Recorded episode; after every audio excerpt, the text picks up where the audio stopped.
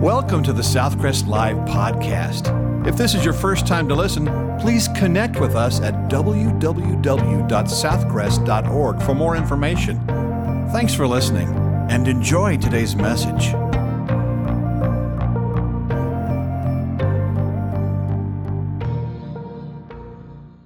Amen. If you have your Bible, turn to 2 Timothy chapter 2. We're going to keep cruising in 2 Timothy this morning, chapter 2, and looking forward to what God is going to do uh, as we study his word together. I mentioned this earlier. Uh, obviously, Pastor David's away on vacation today, but I'm looking forward to uh, getting to share with you. My name is Brandon Hays. I'm our next gen pastor, and man, it's a privilege to, to be in here with you. And big shoes to try to fill. Amen. Actually, I won't try. I'll just I'll just be me. So um, he's the man. All right. Uh, Second Timothy chapter two, uh, verse eight is where we're going to begin. But before we do, let's just take a moment just to ask that God would would speak to us. Lord, we're grateful for your word. We're grateful for um, your Holy Spirit, how you encourage us, how you challenge us, how you make us more like yourself. God, I know uh, this passage today and just really all the content of Second Timothy is, is convicting for me and challenging for me. Lord, I pray that we would we would not just look at the command and the challenge and turn away, but rather we would we would lean into who you have called us to be. Lord, for those here this morning that maybe don't know you, that have never experienced your grace, your salvation, God, would you, would you speak to them? Would you draw them to yourself? God, would you give us clarity as we unpack this text and Lord, that we walk out changed because of it? God, we love you. Look forward to what you're going to do. It's your name we pray, Jesus. Amen. 2 Timothy chapter 2, verse 8 says this Remember Jesus Christ, risen from the dead and descended from David according to my gospel, for which I suffer to the point of being bound like a criminal. But the word of God is not bound. this is why I endure all things for the elect, so that they also may obtain salvation, which is in Christ Jesus with eternal glory. This saying is trustworthy. If we died with him, we will also live with him. If we endure, we will also reign with him. If we deny him, he will also deny us. If we are faithless, he remains faithful, for he cannot deny himself. Now, I got permission to share this story from my five year old daughter, but Caroline Tate, when she was three, she got her first debut as a flower girl, which, if you didn't know, that's a big deal, okay? She was very excited. Excuse me, she was uh, talking about it a lot around the house and uh, just thrilled about the opportunity. It was uh, for uh, Katie Harden, who she'd spent a lot of time with, even as a three year old, so she was very excited. And one day she was walking through the house practicing throwing her petals. She looked at Lauren and I and said, Mom, Dad, I'm pretty good at this. which we were like, hey, that's that's awesome. You know, I, love the confidence. Well, the day for the wedding came, and I, I got to perform the ceremony. So I was standing uh, up, up at the front of the platform, and Caroline Tate rounded that corner, and I, I was sure, man, she's going to do great. And as she comes around the corner, the basket is hanging in her mouth, and she doesn't throw one single flower. Like, not even one. Which we laughed about it last night as we were talking about it. I, I share that story because you know it's easy to be confident about something you've never done. It's easy to to um, be sure of yourself when the pressure's not on, when you're not in that moment. Uh, back in October, my wife and I got to go to Israel with her company and spend uh, about two weeks there touring. It was a great time. Some of you are going in April. That's exciting. But uh, one of the things we got to do was tour the ramparts of the old city wall around Jerusalem. So the current wall is about 488 years old, but it's built on the location where the wall and the walls go back thousands of years. And so pretty incredible. I've got some pictures I want to put up there. Excuse me, y'all. This first one, we're kind of looking up above the rampart, so to speak. You can see my friend Jonathan down there in the lower left of the corner, uh, looking out like he would maybe be a soldier. Isn't that beautiful, by the way? Super, Super cool.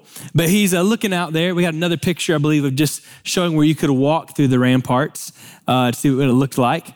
Um, and one more picture. And this next picture shows where you could shoot an arrow through at oncoming soldiers.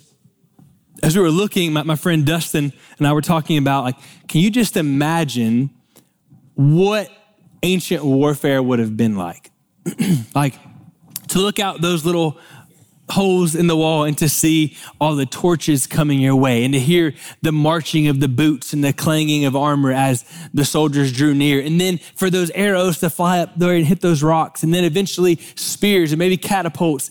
And then eventually maybe some sword to sword combat. And my friend Dustin said, Brandon, how do you think you would have fared in first century warfare?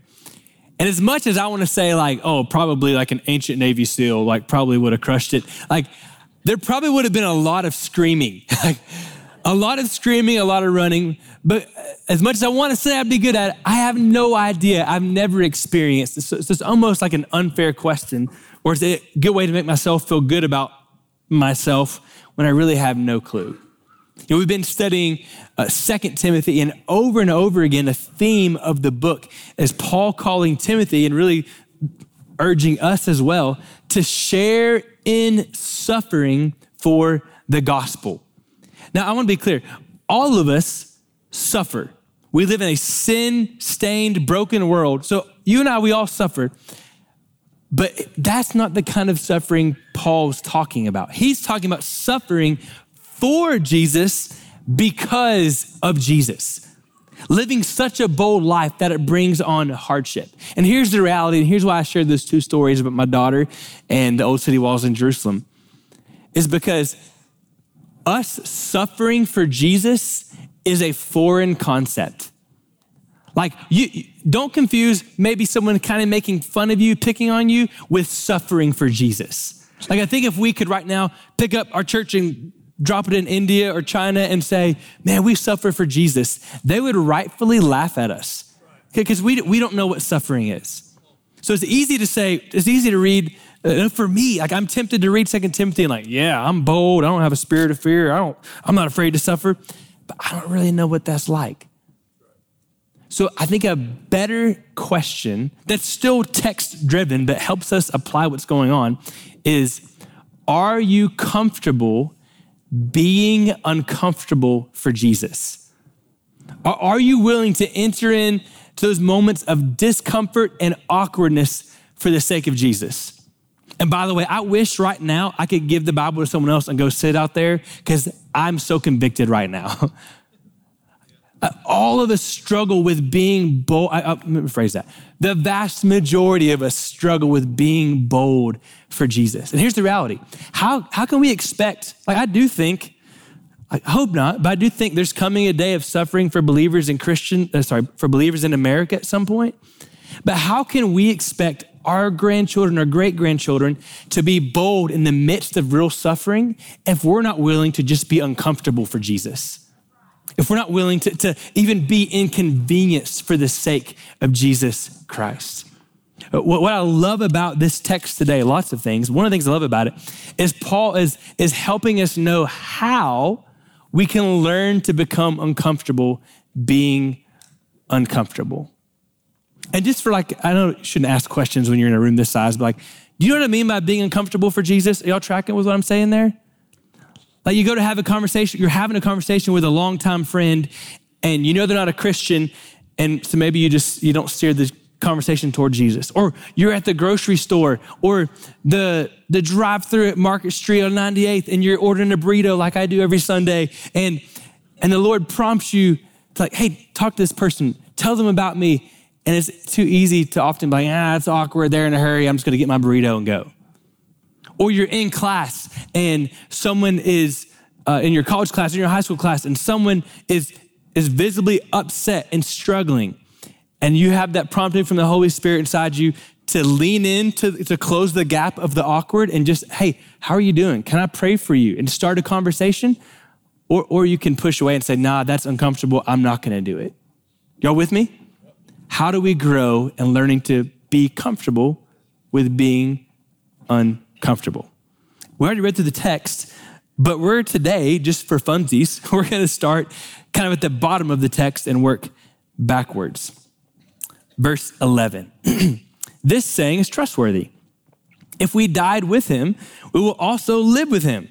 If we endure with him, we will, excuse me, if we endure, we will also reign with him. If we deny him, he will also deny us. If we are faithless, he remains faithful, for he cannot deny himself. A lot going on there, but I want to make it real simple. First thing, you want to learn to become comfortable being uncomfortable is this remember your reward. Remember your reward. What he's talking about here is the reward of eternal life with Jesus Christ in heaven. That people who know Jesus, real followers of Christ, believers, people who have been saved by grace through faith, they endure, they die to themselves and live for the cost of Christ, even when it's uncomfortable. But the reward is the glory of heaven with Jesus. And we, look forward to that. There's some things to unpack here. He says, This saying is trustworthy. So, what he's about to t- say, this is, uh, most scholars believe it was a hymn or a phrase that was being passed around amongst believers during this season, and that Timothy would have known it. And he says, Hey, you've, you've heard this, this saying, it's trustworthy. This is something you can bank on, which, by the way, just should always point out, not everything you hear or read is trustworthy, right? Like just because you read it or saw it on, like if you read it online, better reason to be skeptical, right? Like, but he says this, this scriptural truth, this you can take to the bank. It's trustworthy. And what is it? If we died with him, we will also live with him. And there's a parallel that kind of means the same thing. If we endure, we will also reign with him. So, context, we know from context, when he says if we died with him, here he's not specifically talking about dying to our sins, which, which Romans talks about a lot, which that is a biblical concept of part of justification by grace through faith in Jesus. But he's talking about death to self, the willingness to give up safety and comfort for the sake of Jesus Christ. How do we know that? Well, again, if you read the first two chapters, that's what he keeps calling Timothy to, to do.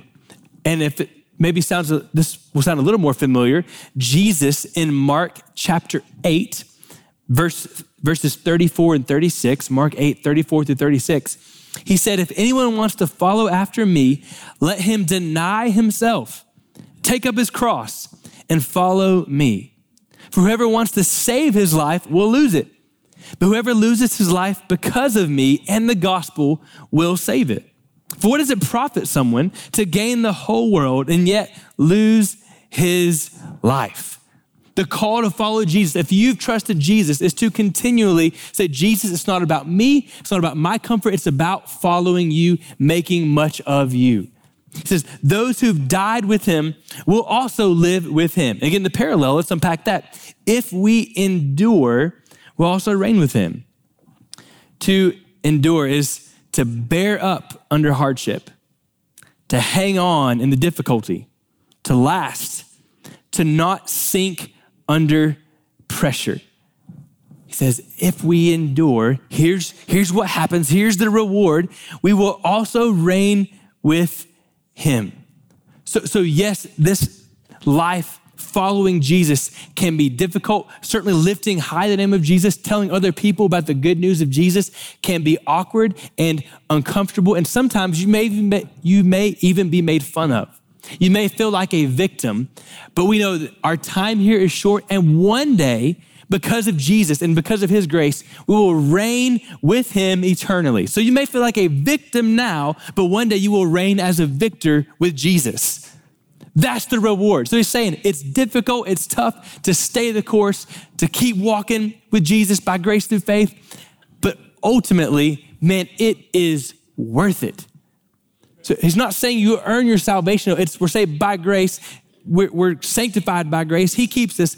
But at the same time, God's just so good. He says, Yeah, and in my grace, there's a reward at the end. It's awesome. Now, notice what we just looked at the parallel, the two, the parallel, the two verses the positive, the next parallels, they're negative. So there's this promise, but then he gives us a warning.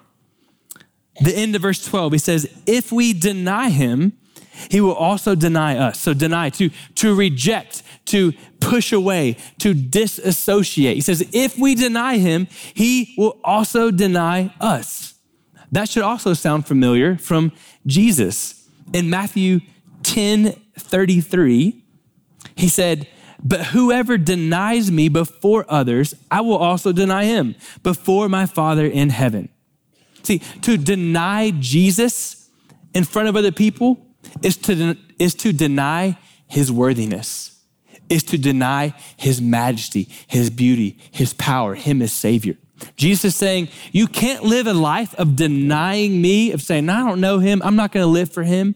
I'm not going to enter into the uncomfortable for him. You can't live a life of that kind of denial and then expect to stand before him in heaven and him say, Well done, good and faithful servant. He's not earning salvation. It's just that a true believer, someone who knows Christ, they're going to endure, they're going to live for him. And if you're still not sure, the, the next verse, verse 13, unfortunately, is often taken out of context and people use it for comfort when it should be used as a warning. That's what Paul intended it as. He says, if we are faithless, so again, the parallel, like denying him, if we are faithless, he remains faithful. So, so often we take that and we go, you know what? Even when I'm faithless, even if I, when I've lived a life of not walking with Jesus and doing my own thing, he still loves me. He still loves you, that's true. But he says he's faithful to what? The rest of the verse describes it. Look at the text. He remains faithful, for he cannot deny himself. You know what he's saying? He's faithful and that he's faithful to who he is. So when you live a faithless life, meaning yeah, I'm a Christian, I go to church, but I'm not going to live for him. I'm not going to really have anything to do with him. I'm not going to associate with the people of God. You cannot live that kind of faithless life and expect that at the end, when you stand before God, that he'll go, you, that he'll go, you know what? I'm going to, I'm going to kind of change it up. I won't be true to who I am. I'm going to let you slide in, even though you never knew me. That's not how it works. If you are faithless, he will still be who he is. There's a beautiful promise that as you suffer for me, as you live for me, as you're willing to be uncomfortable for me and making disciples and inviting people to know me and, and investing in people so they grow in me, as you do that, man, there's a reward in heaven because you really knew me. But if you're never willing to do that, and it shows a bigger problem of you denying me and not having faith in me not believing that I'm the, the greatest thing this world has to offer, then there is a terrible judgment in eternity called hell. Terrible warning and a beautiful promise. And Paul is calling Timothy to say, Hey, you know me. Keep your eyes on the reward of heaven. By the way, I, feel like I should say this in case you're like struggling. Jesus tells us in John, it's John 10 28, that if you're in his hand, no one can snatch you out. You can't snatch yourself out of his hand. That's why we say once saved, always saved. It's a biblical concept. So I want to be clear here. He's not talking about losing your salvation. He's helping us to realize like, does your life reflect a life of denying Christ or willing to be uncomfortable for Christ? And if this is you, you, you know him, your reward is heaven. Rejoice in that. Lean into the uncomfortable, knowing what's to come. That the pain of this life is momentarily and compares nothing to that of the joy of heaven. Makes me think my wife worked with uh, a gentleman who had been in the Navy and he served on a submarine, which man, I can't imagine. Like it sounds kind of cool, but I still can't imagine being on a submarine underneath the ocean for extended periods of time. He said that uh, one of his longest times they were be- beneath the surface uh, was about 100 days, I think a little over 100 days, which blows my mind. But he told her that his saving grace, what, what helped him continue on the mission and, and stay focused and do what he was supposed to do, was that he got to run the periscope. Which, when he told her that, and she told me, I thought, what does that have to do with anything? Like, I thought you were going to say, like, you were the cook and you got free cookies or something. Like, like, what does the periscope have to do with that? But he said that being able to see the sun, being able to see the blue sky, and knowing what was to come kept him going. Helped him endure the suffering, so to speak, the awkward uncomfortableness of being on a submarine underneath the ocean. Similarly, as believers, we are better equipped to stay focused on the mission of making disciples, of, of spreading the fame of Jesus, if we keep our eyes fixed on what's to come, on the hope, on the glory, on the majesty of heaven. That yes, in this world, there's pain, there's difficulty, there's trouble, there's darkness, but Jesus has overcome the world and one day will reign with him in eternity forever. Yes, sharing Jesus is uncomfortable, but one day in heaven we'll experience the comfort of Jesus forever. Remember your reward. Now, we, I'm not going to, but we could stop right there, right? Like, that's enough to say, man, I, let's go make disciples. I know what's coming. Heaven is the reward. Let's go. But Paul gives us more, so I'm going to give you more too. Verse 9, again, working kind of backwards here. He says, for which, verse 9 starts kind of in an odd spot. He's talking about the gospel, the gospel for which I suffer to the point of being bound like a criminal. But the word of God is not bound. This is why I endure all things for the elect, so that they also may obtain salvation, which is in Christ Jesus with eternal glory. Here's our second point it is this remember your reason. Remember your reason. Your reason for being comfortable, or excuse me, for becoming uncomfortable with the uncomfortable is that people need Jesus. People need the good news of the gospel. So he says, it's for the gospel that I suffer to the point of being bound like a criminal. So the gospel, the good news of Jesus, that all of us have rebelled against the king. That all of us have turned to our own way, to have turned to our sin and have want nothing to do with Jesus.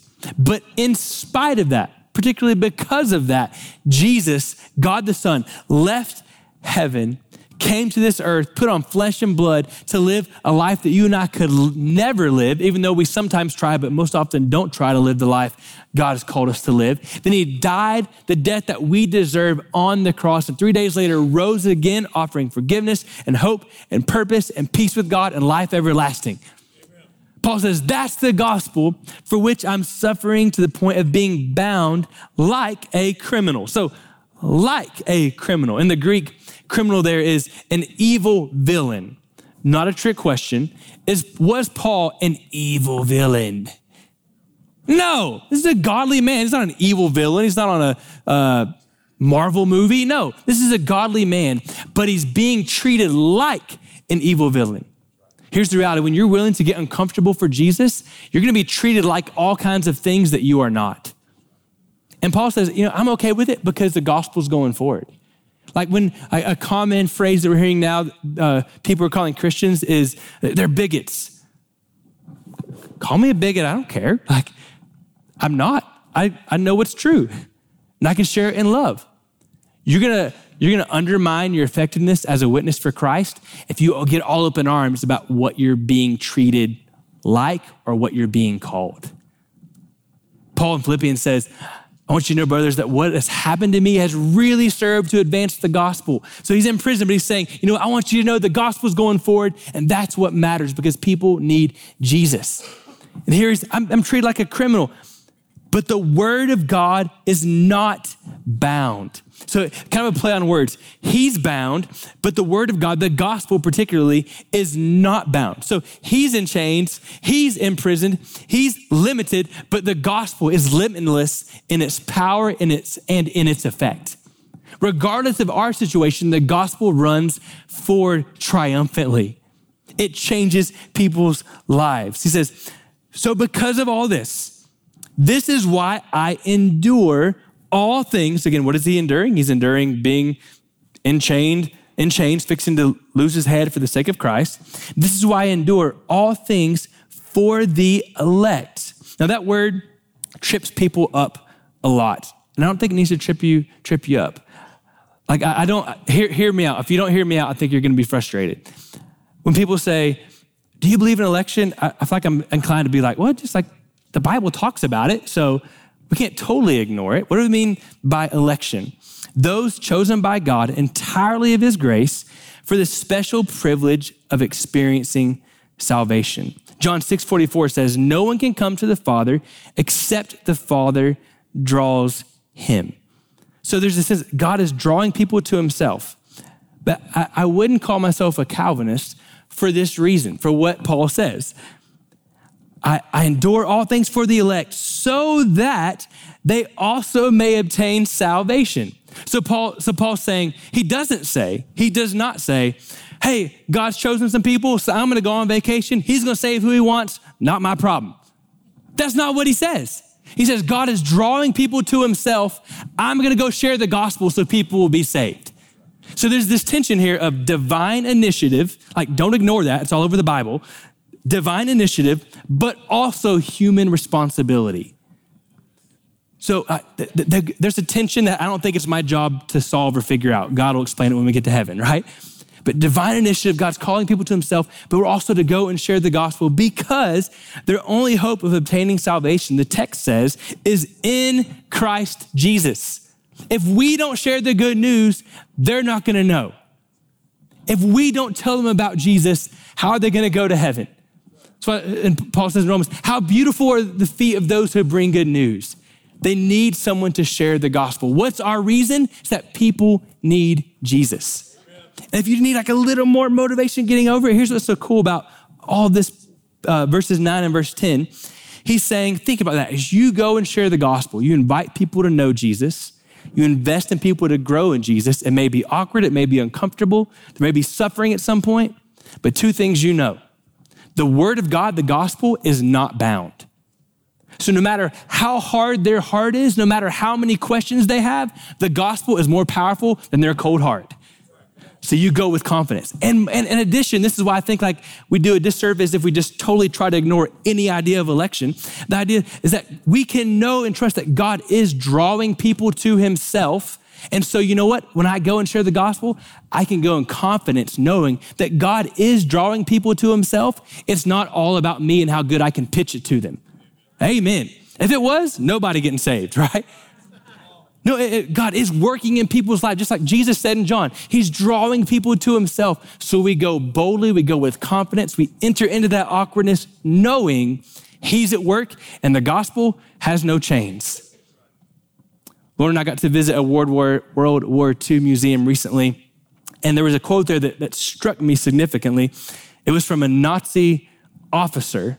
This was at a, a camp where they had gone past just abusing the Jews and using them as slave labor, but actually just killing them, taking them straight to the gas chambers. And this Nazi officer told this other Nazi soldier, We must keep them deceived until death. Every moment, everything they told these Jewish people was to keep them deceived, to keep them under a shroud of darkness so they could more quickly and more easily get to death. Friends, you and I, every day, are surrounded by people who are deceived and who do not know the truth of the gospel. And uh, they're just, uh, they're just walking hopelessly towards death, eternal separation from God. And they need someone to stand up and say, There's good news in Jesus Christ. You don't have to go to that death. There is hope, there is forgiveness because of Jesus. Our reason for entering the uncomfortable is people need the gospel. Are we willing to get uncomfortable? What would happen if you unleashed the power of the gospel in your friend circles, in your places of work, with your family members? If you just start doing simple things like, hey, can I, can I pray for you? Or simple things like, hey, uh, Jesus has, has changed my life. Can I tell you about it sometime? Or doing simple things like, I want you to know, don't know what God may do with this, but Jesus loves you and you need to know that. He died for you. What might God do if you just started trying to crack open the door just a little bit? How might He transform people's lives? The gospel is power. Let's go and share it, even when it's uncomfortable. So we have reward, we have our reason, but there's one more, and perhaps it is the most important one. Verse 8 remember Jesus Christ, risen from the dead and descended from David according to my gospel. What's perhaps the greatest motivation as we enter into the discomfort of living for Jesus? It is this remember your Redeemer. There's your best encouragement, your best motivation, your best fire for being bold is fixing your eyes on Jesus, looking to Him. I, love, uh, I know Pastor David covered this last week, so you already got this all figured out, but we'll dive into it again. Remember, it is uh, present active imperative. So it's, it's do this continually. So it's not like, remember Jesus. Oh, yeah, I remember him. He's my Savior. No, you fix your eyes constantly on him, on his goodness. And what does he say about Jesus? He's risen from the dead. So we've already been unpacking this earlier, but it's the gospel message that he died for our sins and three days later rose again victorious over all. And now couple this with what he goes on to say. He's descended from David, according to the gospel that Paul's been preaching, descended, descended from David. So Jesus is the Jewish Messiah, Jewish king, long promised, long awaited. But here's what's cool He's a Jewish king, Jewish Messiah, Savior of the world. But when you couple that with the fact that he's risen from the dead, what Paul's showing us, he's not just the king of the Jews, he's the king of the universe and he holds the whole world in his hands. So he's saying, Timothy, as you go forward, as you share the gospel, as you live boldly for Christ, you go with confidence, not because you're awesome and you've got it all together. No, you go with confidence because Jesus has got your back. You look to him. He is your hope. He's the one who's going to change people, and he's the one who is going to sustain you as you live for him. Fix your eyes on Jesus. And, and, and more than that, if there, not that there could be much more than that, but more than that, eh, by him pointing out that he's descended, excuse me, descended from David, he's showing us that God keeps his promises. Just as God promised a king from the line of David, a savior from the line of David, he fulfilled that in Jesus. Just as Jesus promised you and I, he would never leave us nor forsake us as we live for him, he will never leave us nor forsake us. Remember your Redeemer. He's got you. Several years ago, we were had a kind of family, we were all together for Christmas and back in Florida, and we went to a small amusement park in South Georgia called Wild Adventures there. And I remember my nephew at the time was about probably four ish, somewhere in there. And we're walking along through the park along these sidewalks. And in one particular area, there were lots of fake dinosaurs. There was this one big green T Rex. And when my cousin, uh, excuse me, my nephew Andrew saw this T Rex, he froze. He did not want to pass this T Rex. We're trying to urge him on. Come on, buddy, it'll be okay. He's not having it. Finally, my, my brother in law, Andrew's dad, Chris, uh, came over and, and picked Andrew up. No, Chris, he's six three, six four, massive guy, about like my size, if that helps you picture it. And um, just kidding. He, he picks up Andrew and he walks over to the to the dinosaur as he's got Andrew in his arm and he starts talking smack to this dinosaur. He's like, Dinosaur, we're not scared of you. You're not real. You can't hurt us. And the next thing you know, Andrew goes from crying and nervous to he's kind of laughing. He's talking smack to the dinosaur too. You silly dinosaur, right? Like, what happened? Did Andrew all of a sudden just get some adrenaline? Did he? No. He knew who had him. And in the arms of a mighty one, you gain courage and strength and valor. See, when we lean into the discomfort of living for Jesus, when you remember who has you, you push through the uncomfortable. You begin to get comfortable knowing He's worth it and He's got you. See, being bold for Jesus, learning to be comfortable, being uncomfortable, is less about your personality and more about the person of Jesus Christ. It's less about your insecurities and more about knowing you are secure in Jesus. You can make disciples boldly knowing He's got you. I want us to close by, I want to share a story, a true story, about a man from Scotland who had learned to become comfortable with being uncomfortable. His name was John G. Paton, and he set sail to the New Hebrides Islands in the South Pacific in 1858. But where he was going in the New Hebrides, these islands were known for cannibalism. They were known for being totally unreceptive to visitors, and yet he was going to go. Before he left Scotland, an older man said, You're going to be eaten by cannibals. He's trying to discourage him from going. Mr. Paton responded, Mr. Dickson, you are advanced in years now, and your own prospect is soon to be laid in the grave, there to be eaten by worms. Mr. Paton did not lack boldness, I think. I confess to you that if I can but live and die serving and honoring the Lord Jesus, it will make no difference to me whether I'm eaten by cannibals or by worms. Later, it tells of a time he was on the island and he had been warned that that particular night he was going to be killed, that there were tribesmen coming to surround his hut and to kill him. And sure enough, middle of the night, he hears the bang of drums. He looks out, sees the torches. They're encircling his hut. So all he, all he knew to do was to fall to his knees. Begin to pray, Lord, I, you, you brought me here. I want these people to know you. You've got to protect me. I don't know what to do. Like, I'm in your hands. Finished his prayer, got up, walked out the front door of his hut, and sure enough, they're all circled around him. And the only thing he could think to do after praying and just saying, Lord, you've got this, was tell them, Y'all have been so inhospitable from the time I got here. This is a true story about like, read it in the John G. Paton autobiography. It's amazing. Y'all have been so inhospitable since the time I got here. You've been so rude. I've tried to share something very important to you. That is something very important to me with you, talking about the gospel. I've tried to share my resources with you, and all you've tried to do is kill me. You know what? The Lord heard his prayer. They put down their torches and they apologized. She's like, you can't make this stuff up. Well, unfortunately, their, their apology was fickle.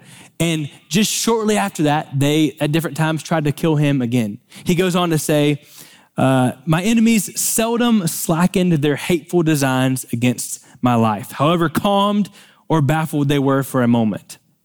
Within a few days of the natives gathering in large numbers to surround my house and kill me, what I just mentioned, a man furiously rushed on me with his axe. But a chief snatched a spade with which I had been working and dexterously defended me from instant death. Life in such circumstances led me to cling very near to the Lord Jesus. I knew not for one brief hour when or how attack might be made. And yet, with my trembling hand clasped in the hand once nailed on Calvary, and now swaying the scepter of the universe, calmness and peace and resignation abode in my soul. Through his endurance, his suffering, his dis- discomfort, Mr. Paton went on to see, in some cases, entire islands of the New Hebrides believe in Jesus Christ. You can, last time I checked, it's been about two months, but you can still look up New Hebrides Islands and, and um, the top religion there. The top religion there is still listed as Christianity. Why? Because Mr. Paton was willing to get uncomfortable for Jesus. How do you do that? How do you do that? I don't know, but I can tell you three things I know he did. Remembered his reward, remembered his reason, he remembered his Redeemer. We're going to enter into a brief time of response this morning. And if, if you are a believer, you've trusted Jesus Christ, I'm going to ask you just to pray that God would help you to become comfortable being uncomfortable, that you would remember your reward, your reason, your redeemer, that you would lean into those, those moments of discomfort knowing He's got you. There are some of you this morning that, that don't know Jesus. You've never trusted him. You've come to church. You've, you've tried to, quote, live for him by doing some things that you consider to be Christian. But in reality, you've never surrendered your life to Jesus. You've never trusted him that He paid the price for your sins. It's not about what you do, but it's about what He did for you. And now He, once you trust in Him, He empowers you to live for Him. So if you've never asked Jesus to save you, I want to give you maybe a simple prayer that you could pray. It might sound something like this Jesus, I know that I'm a sinner. I know that I need your forgiveness. I believe that you died for me, that you rose again. And Jesus, I want you to be in charge of my life? Would you be the Lord of my life? I turn from my sin and I turn to you. It's not about the words, it's about the heart. Scripture tells us that when you call upon the name of the Lord, you will be saved. Not maybe, not if you get it right. No, when you call the name of the Lord, you'll be saved. If that's you this morning, or maybe you just want some prayer, there'll be some folks down front here this morning that would love to pray with you, love to encourage you, love to talk about what it means to trust Jesus. Maybe you want information about joining the church or, or, or a small group, whatever it is, there'll be some folks down here that can help. So if y'all would, I'm gonna, excuse me, if y'all would stand with me, I'm gonna pray for us and then we'll sing and respond. God, we're grateful for your word. We're grateful for your love. We're grateful that you say, Whosoever will may come. God, you stand there with open arms. So, Lord, would we respond boldly this morning to live how you call us to live, but also for those that need you, would they turn to you? Would you draw them to yourself, Jesus? We love you. We thank you for who you are. Amen. Thanks for listening and enjoy today's message.